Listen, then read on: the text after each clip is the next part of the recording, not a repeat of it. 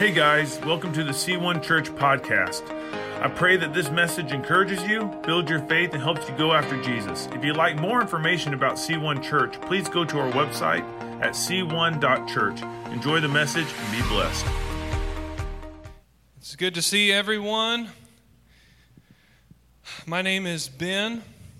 If we have not had the opportunity to meet or uh, or talk in a while, um, hello. I'm thankful that you're here. And uh, if we have never met, I would love to be able to meet you and be able to, uh, if nothing else, just get to hear a little bit about who you are and um, and and how and how you're here, how how you ended up here. I, I love hearing the, those stories.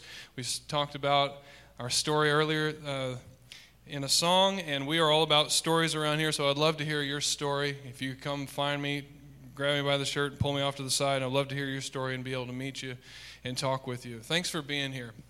Whether you're here today or you're at home and you're tuning in and you're watching in, uh, we've been thankful that COVID um, has changed life for many of us, but it has absolutely been the spark that has ignited a, a spirit of, of creativity and ingenuity and trying to figure out how can we do what we need to do when we can't do what we've always done.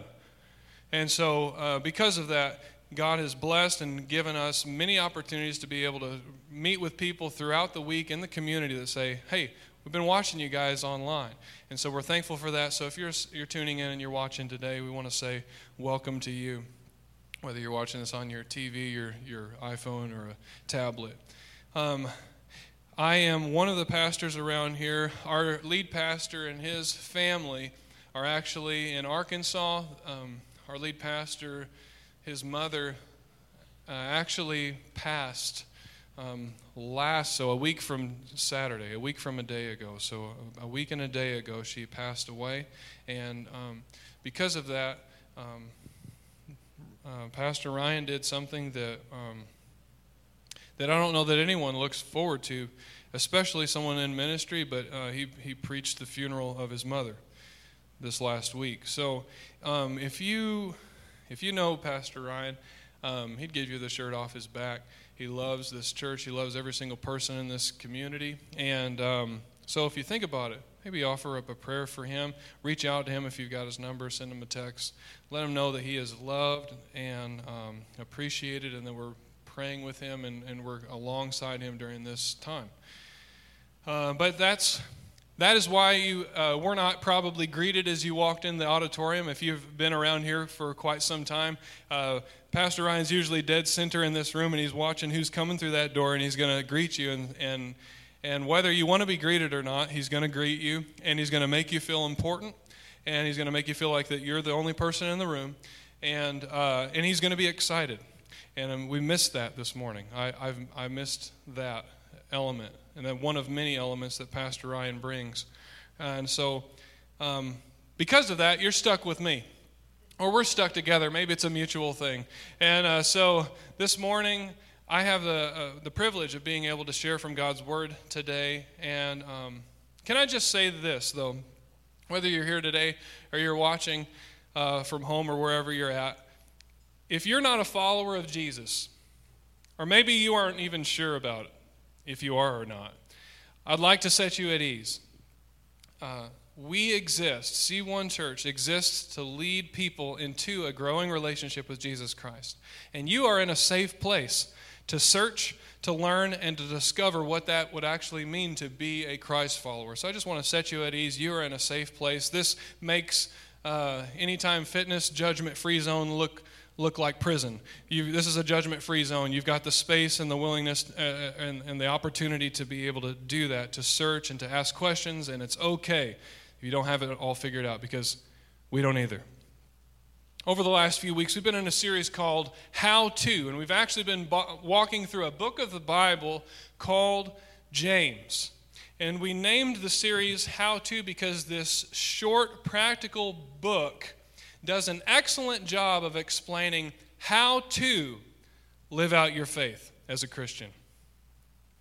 And in a, in a nutshell, James is, with this book, is giving us a lens into what it could look like if you and I We're to lean into all that God has for us in the way that we live out our lives.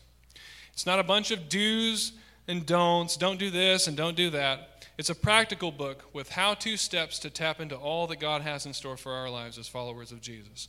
So if you're listening here or, or listening in today and you have not made a commitment to follow Jesus, I want to um, I want to set you at ease on a different level. I want to let you know that the passage that we're about to read and we're going to look into it was written to a group of believers. It was written to a group of people who had placed their faith or their trust in in in Jesus in Jesus Christ as Lord. And um, so, if you are outside of that relationship today you don't get the opportunity to walk up and leave, uh, although you totally could. But um, I want to let you know that you're off the hook because what, w- what we're about to read was written to a bunch of Christians. And so the reason why I want you to pay close attention, whether, whether you're a, a, a Christ follower or not, especially if you're not a Christ follower, I want you to pay close attention over these next few moments because for two reasons. One, uh, I want you to be able to hold your Christian friends accountable. And uh, if you're here and you don't have any Christian friends, you do now.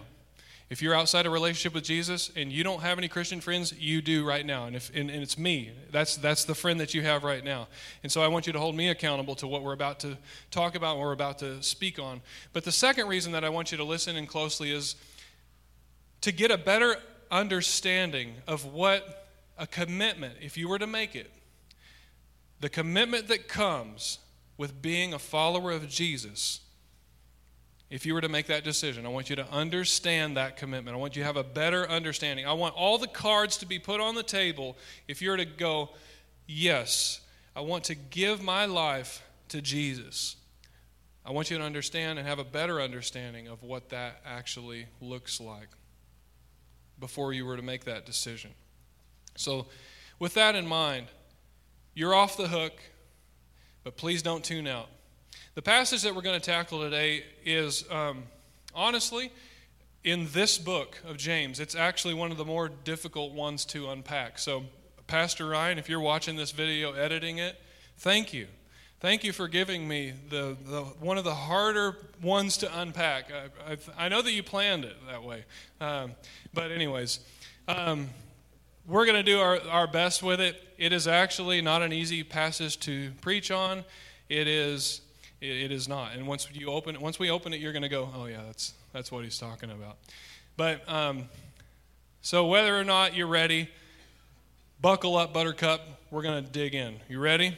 We're going to be in the book of James, chapter two, beginning in verse 14. And James, uh, through the inspiration of the Holy Spirit, writes these words. What good is it, dear brothers and sisters, if you say you have faith but don't show it by your actions? Can that kind of faith save anyone? Suppose you see a brother or sister who has no food or clothing, and you say, Goodbye, and have a good day. Stay warm and eat well. But then you, you don't give that person any food or clothing. What good does that do? You see, faith by itself isn't enough. Unless it produces good deeds, it's dead and useless. Verse 18. Now, someone may argue some people have faith, others have good deeds.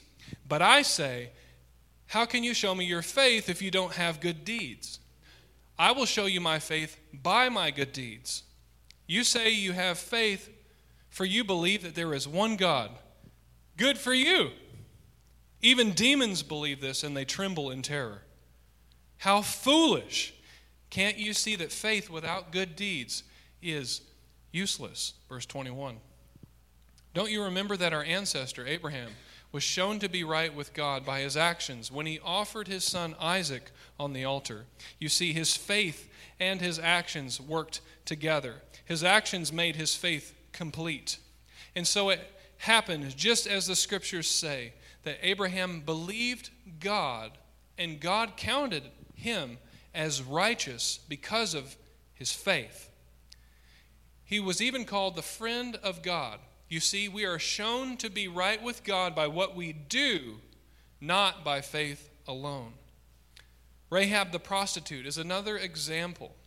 She was shown to be right with God by her actions when she hid those messengers and sent them safely away by a different road. Just as the body is dead without breath, so also faith is dead without good works. That's a lot. That's a lot that we just read there. Um, so, if you're listening to all of that and you're still kind of trying to soak up like a sponge everything that James just threw out, can you sense a little bit of that inner feeling of like, okay, so I'm going to pull out my notepad. And so we got all this conversation about good deeds, good deeds, good deeds. So I've got my pen and paper ready. Give me that list. What's that list look like? What's the list of good deeds that I can do to make sure that my faith is right with God? What, give me the list. Whatever that list is, I'm ready. I'm ready to go. And I just want to let you know that there is no list. There's no list there. And this talk isn't going to be about working harder because that's not what James is talking about. Because there's nothing that you or I could ever do that would earn us right standing with God. I want to be I want to be super clear on that. Because if there was anything that we could do that would put us in right standing with God, it would diminish the work that was done by Jesus on the cross. So there's nothing that you or I could ever do that would earn us right standing with God.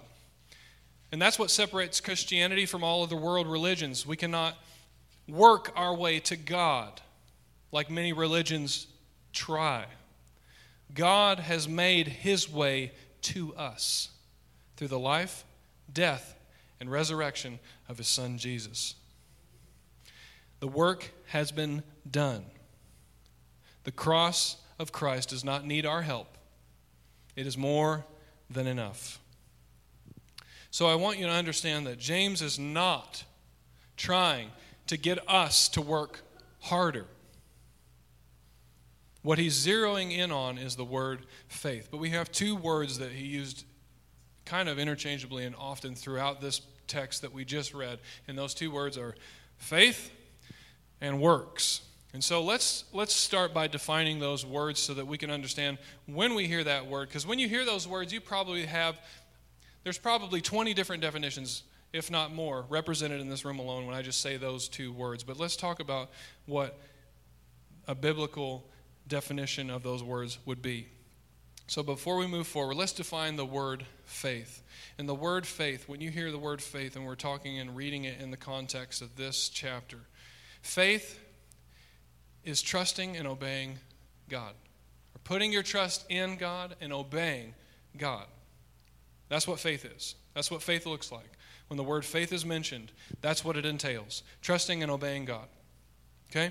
So we'll set that to the side for a second. Now, the, the word works we use that word works, the definition of that is a life of loving God and loving others. Let me say that again. When we talk about works, a life of loving God and loving others. And we discussed that a little bit in chapter 1, the, called kind of the law of love, loving God and loving others. And that's what's, what James has in mind when he's using the word works. Okay, now that we've defined these words, let's move through these three sections that we just read that James lays out. The first section, in verse 14, James said, What good is it, dear brothers and sisters, if you say that you have faith but don't show it by your actions? And he asks a very good question Can that faith save anyone? It's a good question. And he goes on to say, Suppose a brother or sister has no food or clothing, and you say, Goodbye, have a great day, stay warm and eat well, but you don't give that person anything to eat or any clothing. What good does that do? You see, faith by itself isn't enough unless it produces good deeds. It is dead and useless. Can that kind of faith save anyone?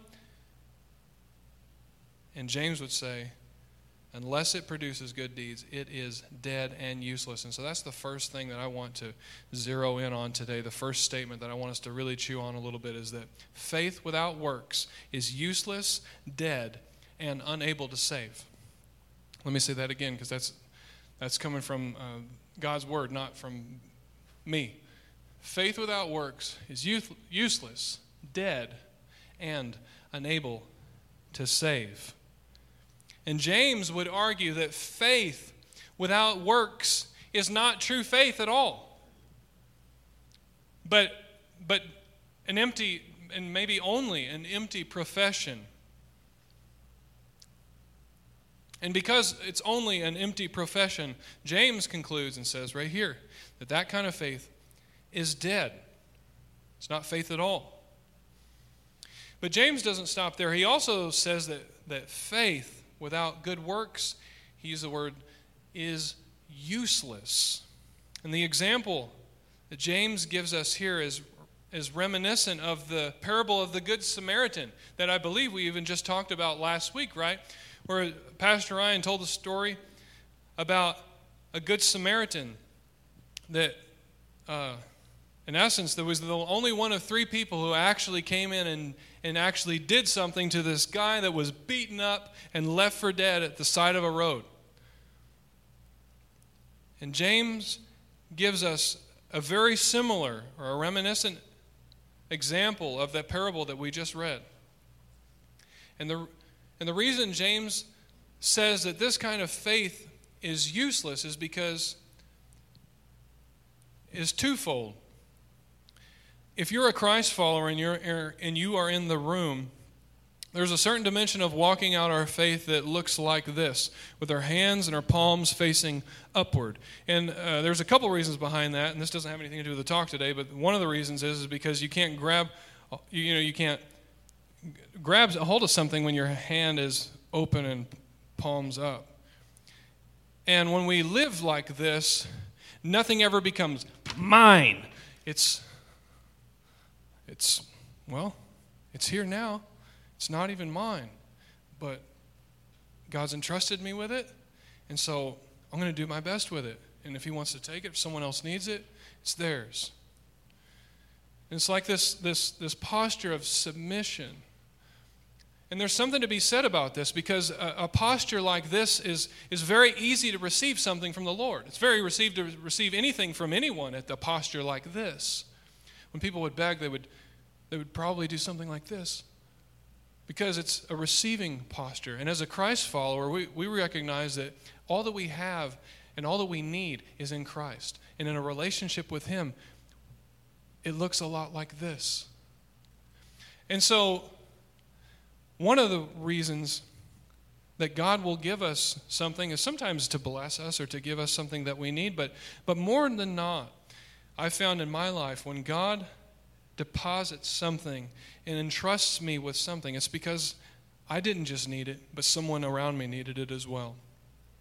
Whether it's a time of, or maybe it was a word of comfort, maybe it was uh, uh, encouragement, maybe it was something financial that you needed, and you found out, wow, that was more than I needed. I actually only needed this much. So, oh, wow, I've got a friend that he's got a need. So I'm just going to I'm just going to pass it along. And God has designed the Christian walk to be, in essence, for us to be this conduit that He can flow through. And so when we don't have faith, there are no works where He can funnel Himself through us to others. But God wants to be the supplier, and He wants us to be the conduit. And so when we're not the conduit, not only are we not serving our purpose, but the person we were to serve is missing out on a blessing from God that he's allowed to maybe for a moment pass through our hands. And so there's two reasons or two ways that it that that particular kind of not having no works is um, it, it's just useless. And and lastly, James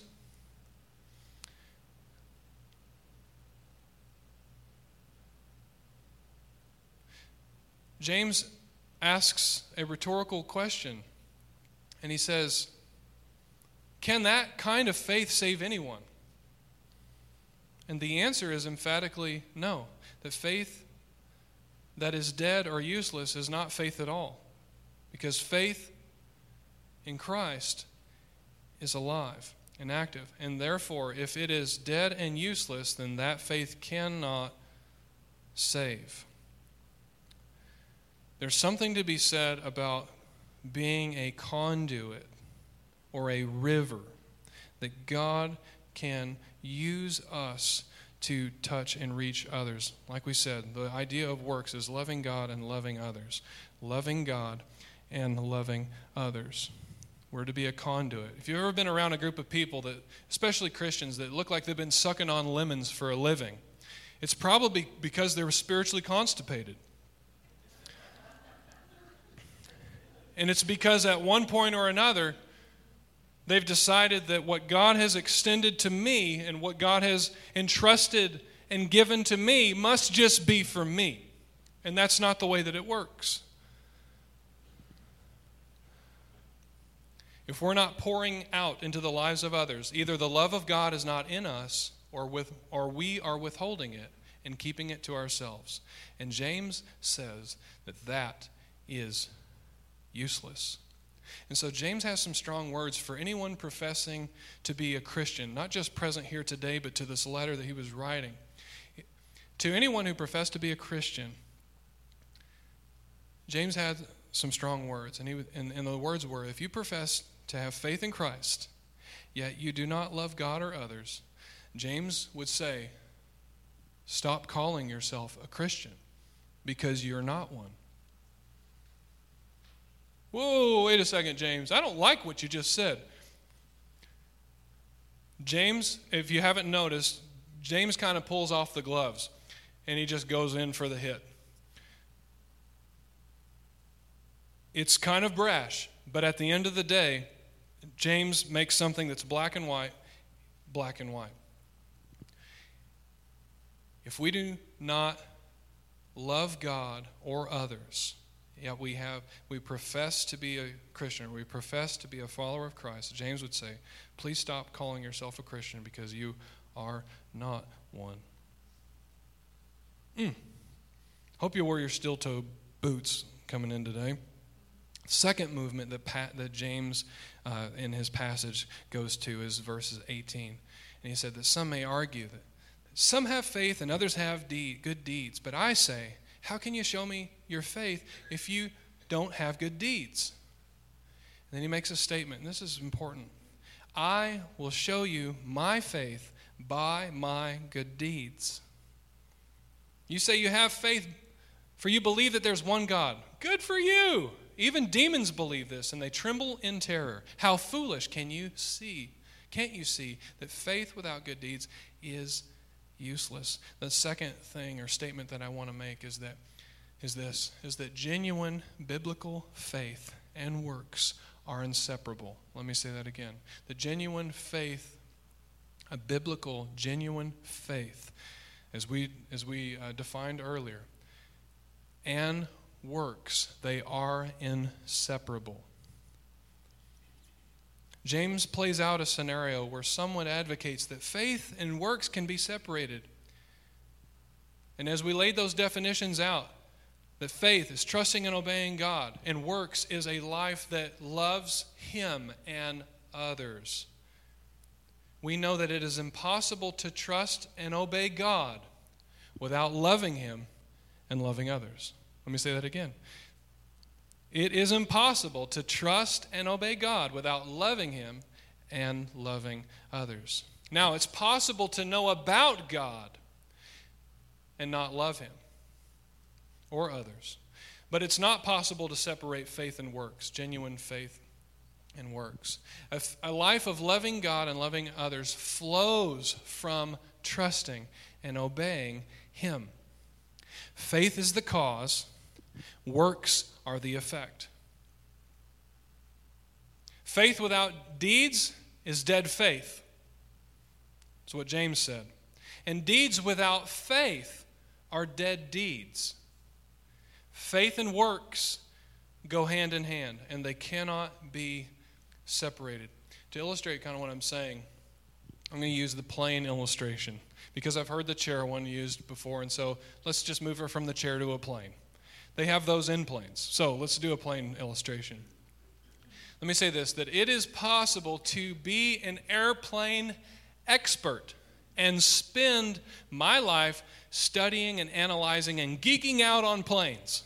I had friends that did that back when we lived in Tehachapi. We were right next to uh, Edwards Air Force Base where the space shuttle comes in and out, and they're testing out all these new jets and all, all kinds of cool stuff. And I never fully appreciated it because I never got to get into that kind of stuff, but I would be with friends that would just geek out on stuff like that.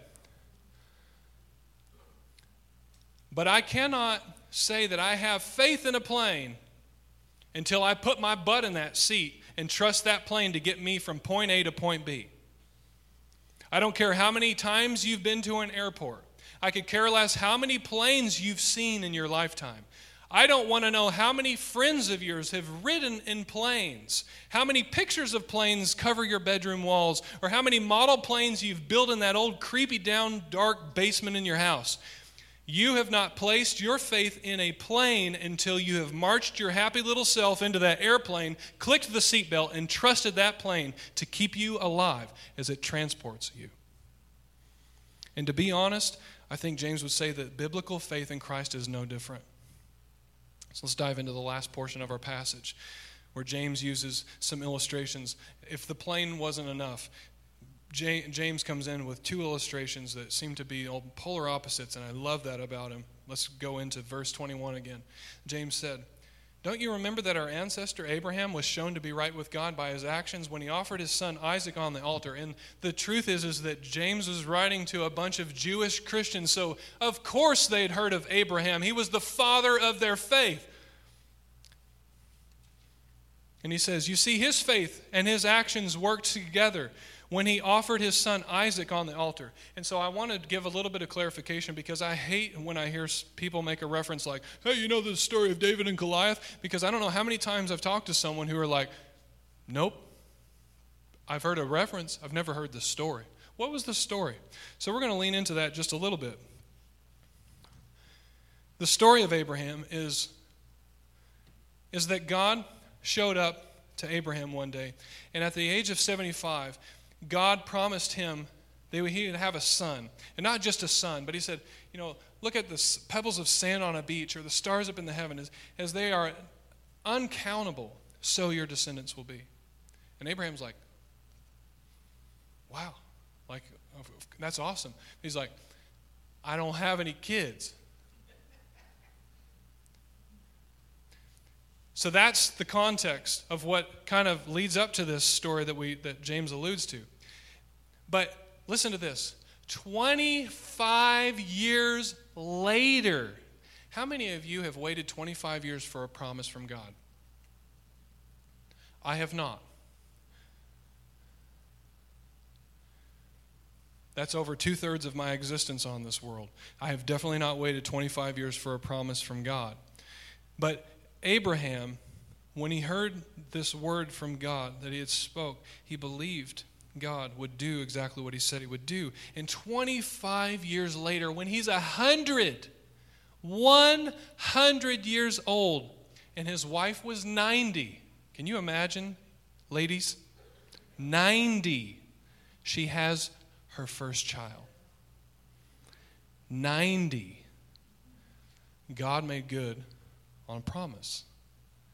And so, obviously, as you can probably imagine, and maybe in the most calm way as possible, they had this rejoicing. and They didn't want to have a heart attack and die because they just literally had this kid. So, uh, just, it's amazing. Not far after that, as Isaac, this son of theirs that had been born and was growing up, God one day comes to Abraham and says, You know what? Um, I want you to take your son Isaac to, to a mountain and I want you to offer him up to me as a burnt sacrifice. Excuse me? Wait a second. I thought you said that you want me to sacrifice the son that you said was going to be the one through all these descendants we're going to come through. I thought you just said that you wanted me to take him up to a mountain. Yeah, that's exactly what I said. I want you to take him up to a mountain. I want you to sacrifice him to me as a burnt offering. And the Bible says that Abraham woke up the next morning and saddled up his donkey, and he took the trip. And if you are here and you've never heard that story before, you have got to be thinking, even if you've heard the story a hundred times, you got to be thinking, what? Are you kidding me? The dude just had a fir- his first son at 100 years at 100 years old. She just had her, her at 90 years old. There's a promise that all these people are going to come from him, and now you want to take this promise and you want to kill him on the top of a mountain? And it's the same God that's asking you to do this that gave you that son? You got to be kidding me. You out of your mind? But Abraham did it. And he did it in the fact that he went up the mountain, tied and bound the hands of his son. And as he was reaching for his knife to follow through with what he felt God asking him, an angel hollers out, Abraham! Abraham! Put down that knife. Don't you dare touch a hair on that boy's head. And there's something that we could dive into there, but you would say, why in the world would God do something like this? And this one's free. It's, this isn't part of the talk, but it's just I'm just thinking about it. This one's free. It's a sidebar. I've heard so many people say, why in the world would, would, would God do something like that? And obviously, there was a trust factor that was involved here, but you got to understand that the world that Abraham had come from and the world that he was living in, this is what people did to their gods, for their gods. This is what their gods required of them. And so God wanted to see if Abraham had the same level of trust that he, would, that he had placed in other gods probably prior, uh, the people around him. And so when they were sacrificing their child, God walks in and says, I want to see if you have that same level of commitment. And right when he was about to go through with it, God said, I don't work like those gods.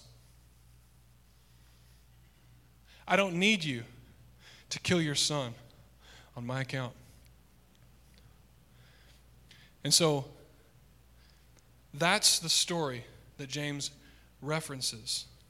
But that's what faith and works look like when they're paired together. The other example that James alludes to is almost the polar opposite. And rather than the father of the Jewish faith, is this story of Rahab the prostitute. Wouldn't you like a title like that to be attached to your name? Ben the gossip. Ben the liar. Ben the adulterer. But I love that Rahab's in this text. And so, to give some context to this story that James just kind of pokes in a little bit to, the people of Israel had been in the desert wandering aimlessly for 40 years. Enough for the generation who decided that they didn't walk in, want to walk into the promised land for them to die off. And so Moses is gone.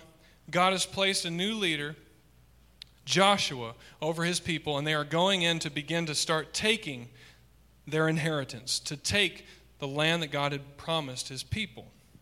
And so they're sitting on the other side of the river looking at Jericho. And that's kind of the, the that's the that's the build up. That's the context to this story. And so so the people are just outside this city called Jericho. And the, the leader Joshua decides to send in two spies. They tried to send in 12, Moses tried to send in 12 spies, and that whole thing didn't go over so well. So he sends in two spies because there was only two that came back with a positive report. So Joshua goes, We're gonna, we're just gonna two this time. So two spies get sent into Jericho. And these men end up in the house of a prostitute named Rahab. I'm not going to say anything else. But word gets to the king of Jericho that there are spies in the city and they happened to be at Rahab the prostitute's house, which probably everyone in that town knew where her house was. And he asks, the king asks Rahab to bring out the spies, but Rahab had hidden the spies on her roof. And Rahab, long story short, saves the lives of these spies. And in turn, she asks for the same favor to be shown to her family says nothing about herself, but she and her family were saved. Not just that, but if you read the, the descendants or the lineage of Jesus. I believe it's in the opening of the Gospel of Matthew. And you're reading through that, that family line. And if it's not Matthew, I, I apologize. Maybe it's Luke. But in the opening lines, you're reading about you know, this guy begat that one, that one, the father of this, the son of this, the father of this, son of that, son of this. All of a sudden you look down and you're like, Rahab. Rahab the prostitute? Yeah, Rahab the prostitute. Family line of Jesus. So I don't care how messed up or botched up your family is. Jesus doesn't care because his family was too. But he redeemed that. And Rahab, can you imagine? Couldn't have had couldn't have had a whole lot of faith. She had heard about what God had been doing for his people as they were beginning to take the land that God had promised them. But she had faith and she, to be honest, she hid spies and saved their lives. And because of that, James says Rahab the prostitute was shown to be right with God by her actions when she hid those messengers and sent them safely away by a different road.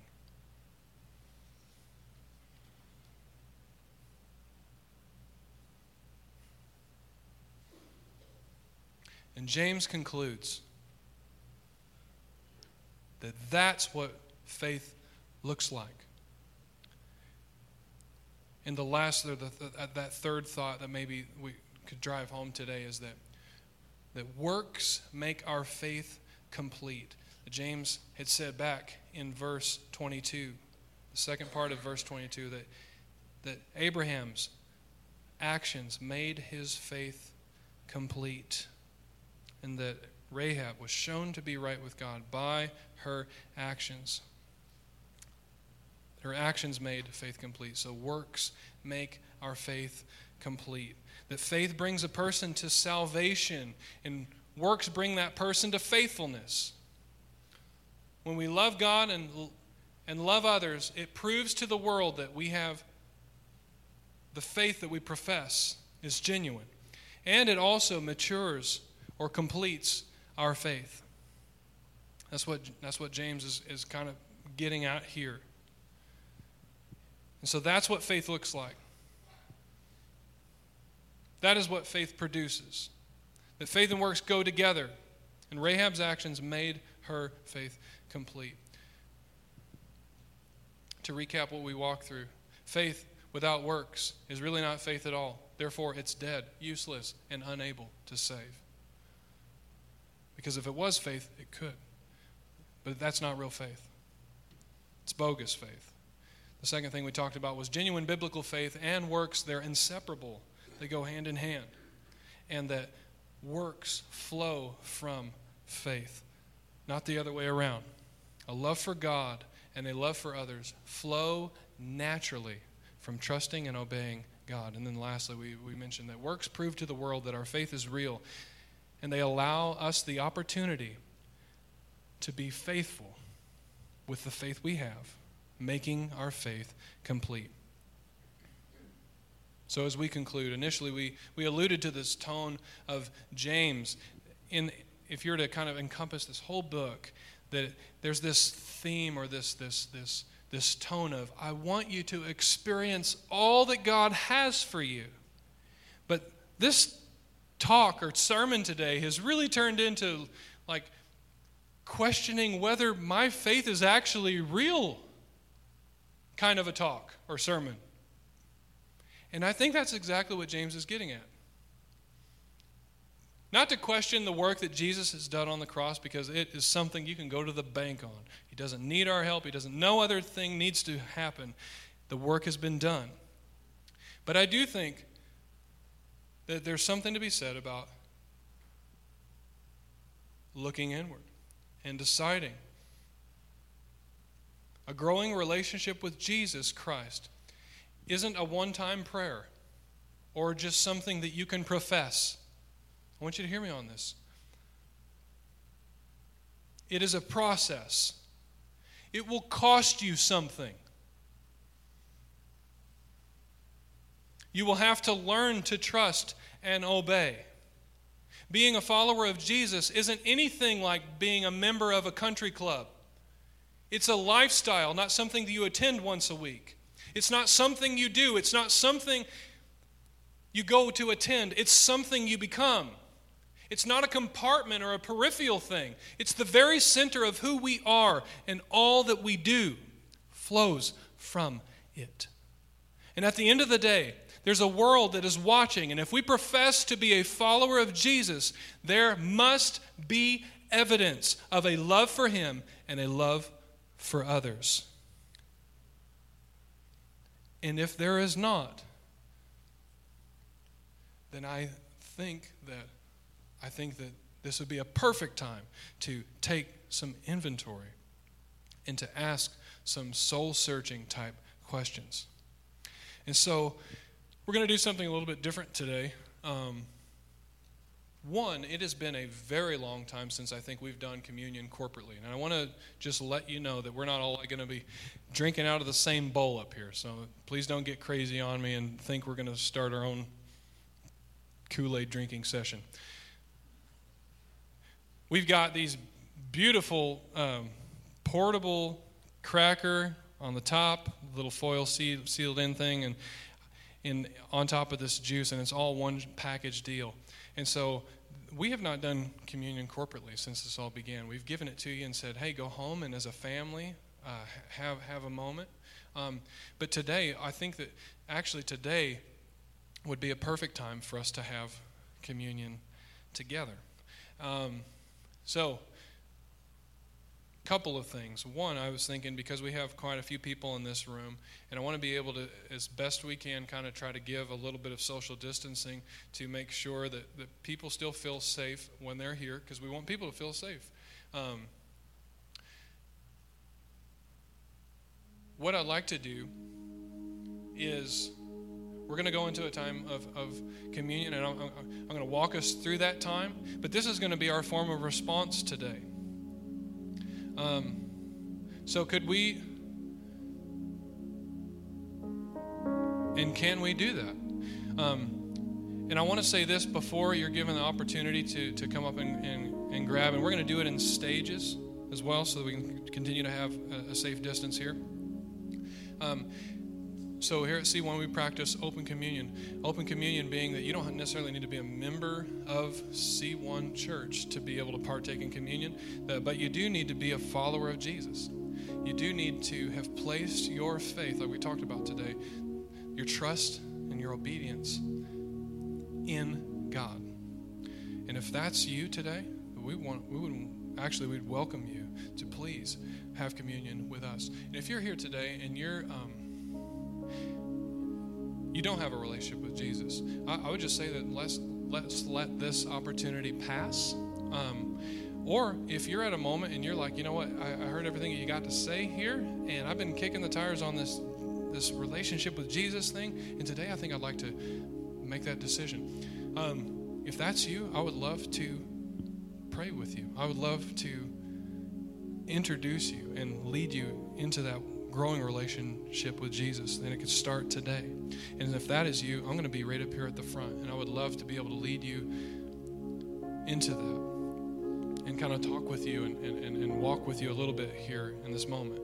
So, um, with those things in mind, what I was going to say is we have kind of the we have these cups and crackers kind of across this ledge and so would would the perimeter of the room on this side would you guys make your way if you would like to partake in communion would you make your way to grab a and if you don't want to both of you come up one of you can come grab for both but would, would you come up and grab uh, stuff for communion or send someone who could for you? And over here as well could everyone sitting on the perimeter of this in other words your back is up against the wall if you could come up here and, and, and grab from this side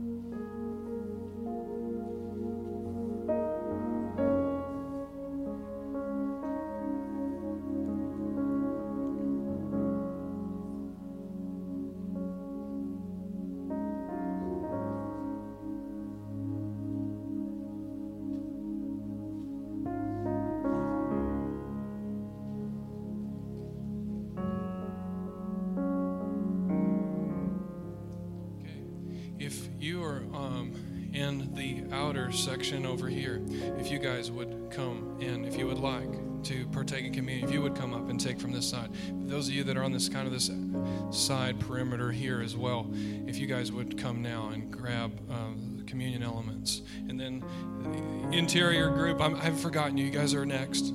I just want to do this in a way that still honors uh, people's comfort zones and their their um, that space bubble that follows us everywhere we go. I want to honor that.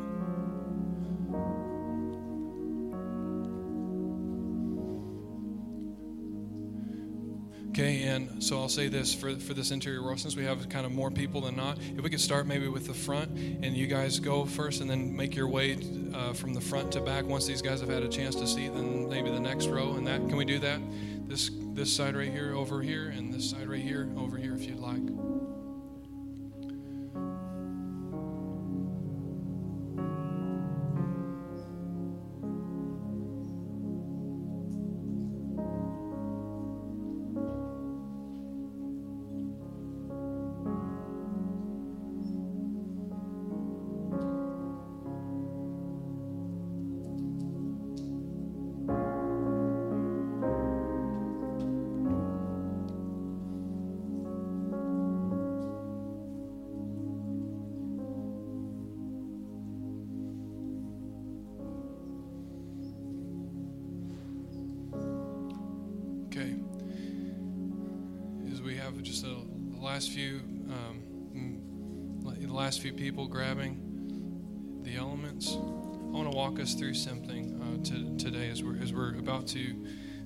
Partake.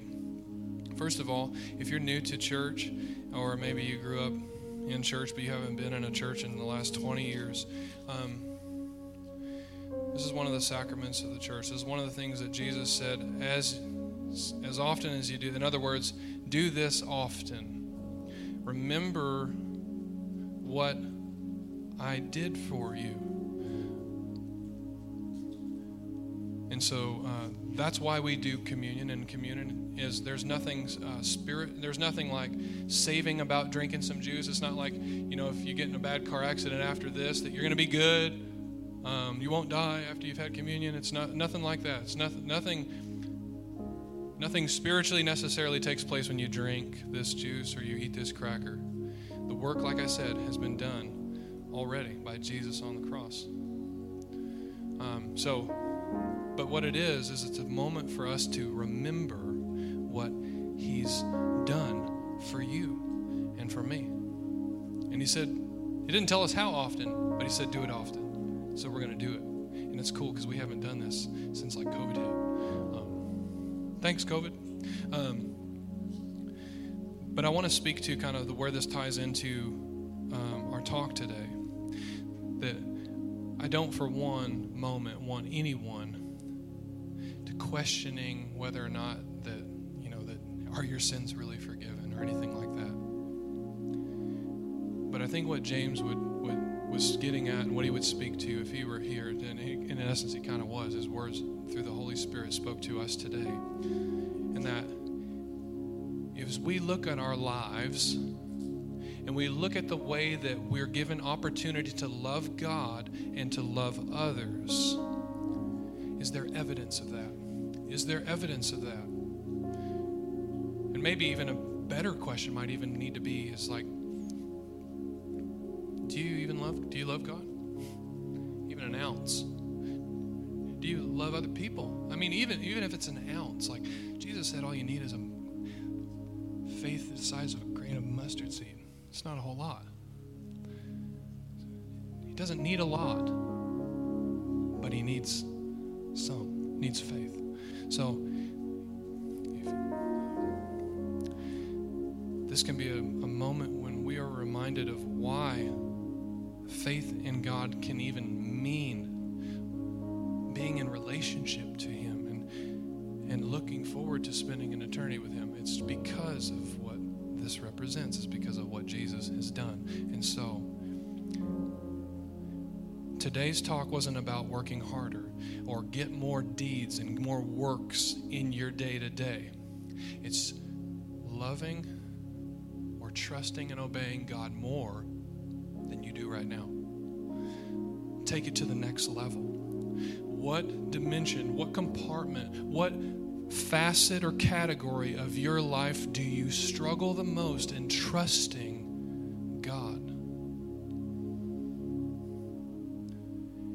that's the category maybe you need to give to Him today.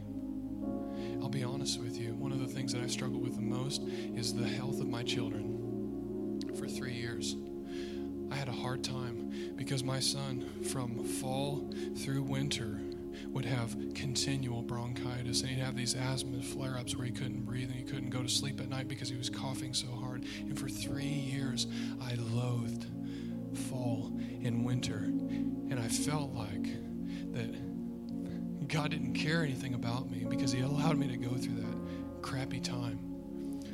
And that was an area of my heart that I'll be honest with you, I still struggle to trust him with.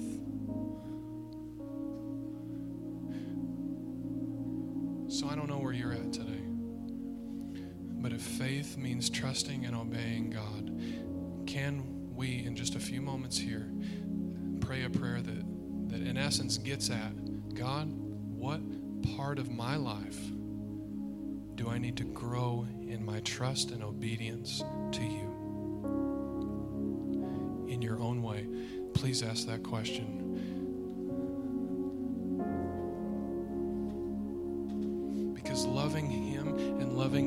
When trust and obedience is in place is what will flow naturally from. You won't have to work at loving God and loving other people when you have connected yourself to Jesus, our source. It will ooze and flow out of you, and you won't be able to stop it. This isn't a work harder or love people better talk, it's a trust and obey God more talk. There's a chorus we sang growing up, and it was trust and obey, for there's no other way to be happy in Jesus but to trust and obey. There's so much truth wrapped up into that song. Trusting and obeying the Lord, and works flow naturally.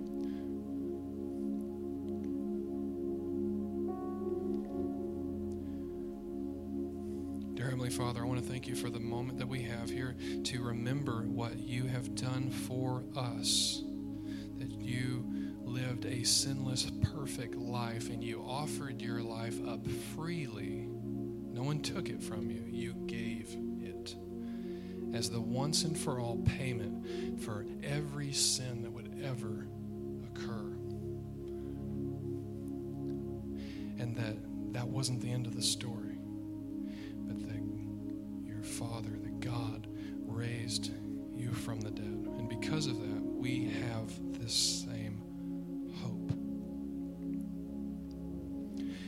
also thank you for your words that, man, from James, they are like a bullet piercing our heart.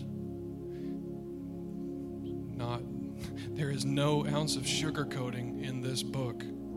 He cuts to the chase, and we thank you for that.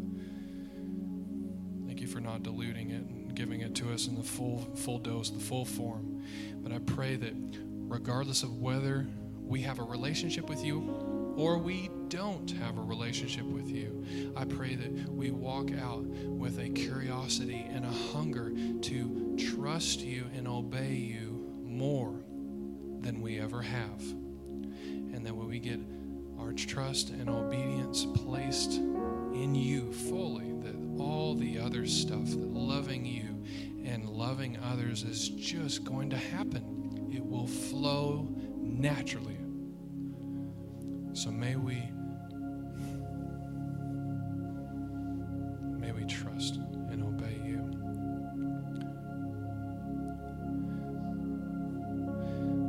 I'm going to be reading from a passage in the Bible's 1 Corinthians chapter 11. This is Paul writing these words. It says, For I received from the Lord what I also delivered to you that the Lord Jesus, on the night when he was betrayed, took bread. And when he had given thanks, he broke it and said,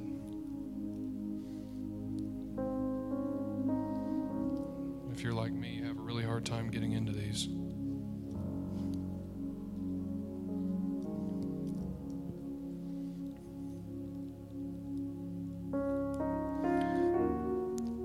This is my body, which is for you. Do this in remembrance of me. And if you can get into your cracker, you may partake.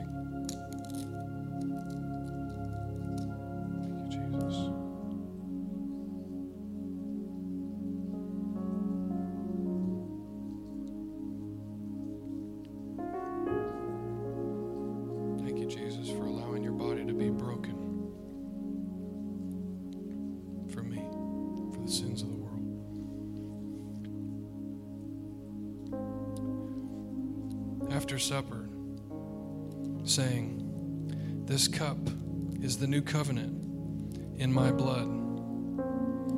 Do this as often as you drink in remembrance of me. For as often as you eat this bread and drink this cup, you proclaim the Lord's death until he comes.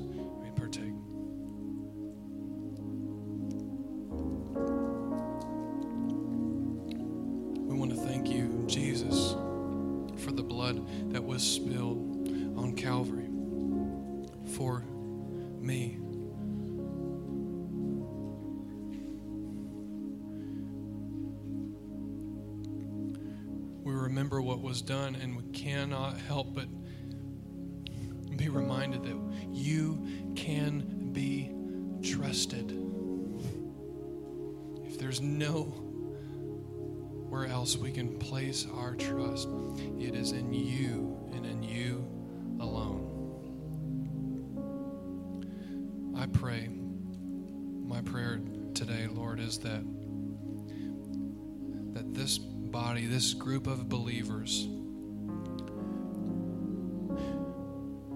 begin to trust you like they've never trusted before.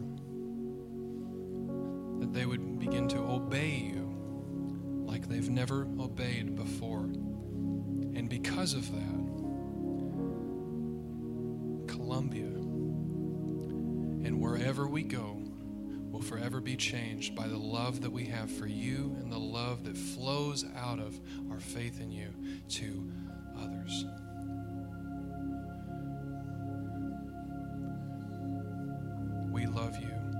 Thank you for loving us. We love you back. We trust you. We honor you today. It's in your name we pray. In Jesus' mighty name. Amen. Thank you for being here today. If you've not made a commitment to follow the Lord, once again, and you would like to talk about that, pray with someone, I'm going to be up here. I'll be more than happy to do so. Hope you guys have an incredible week, and uh, we'll see you soon.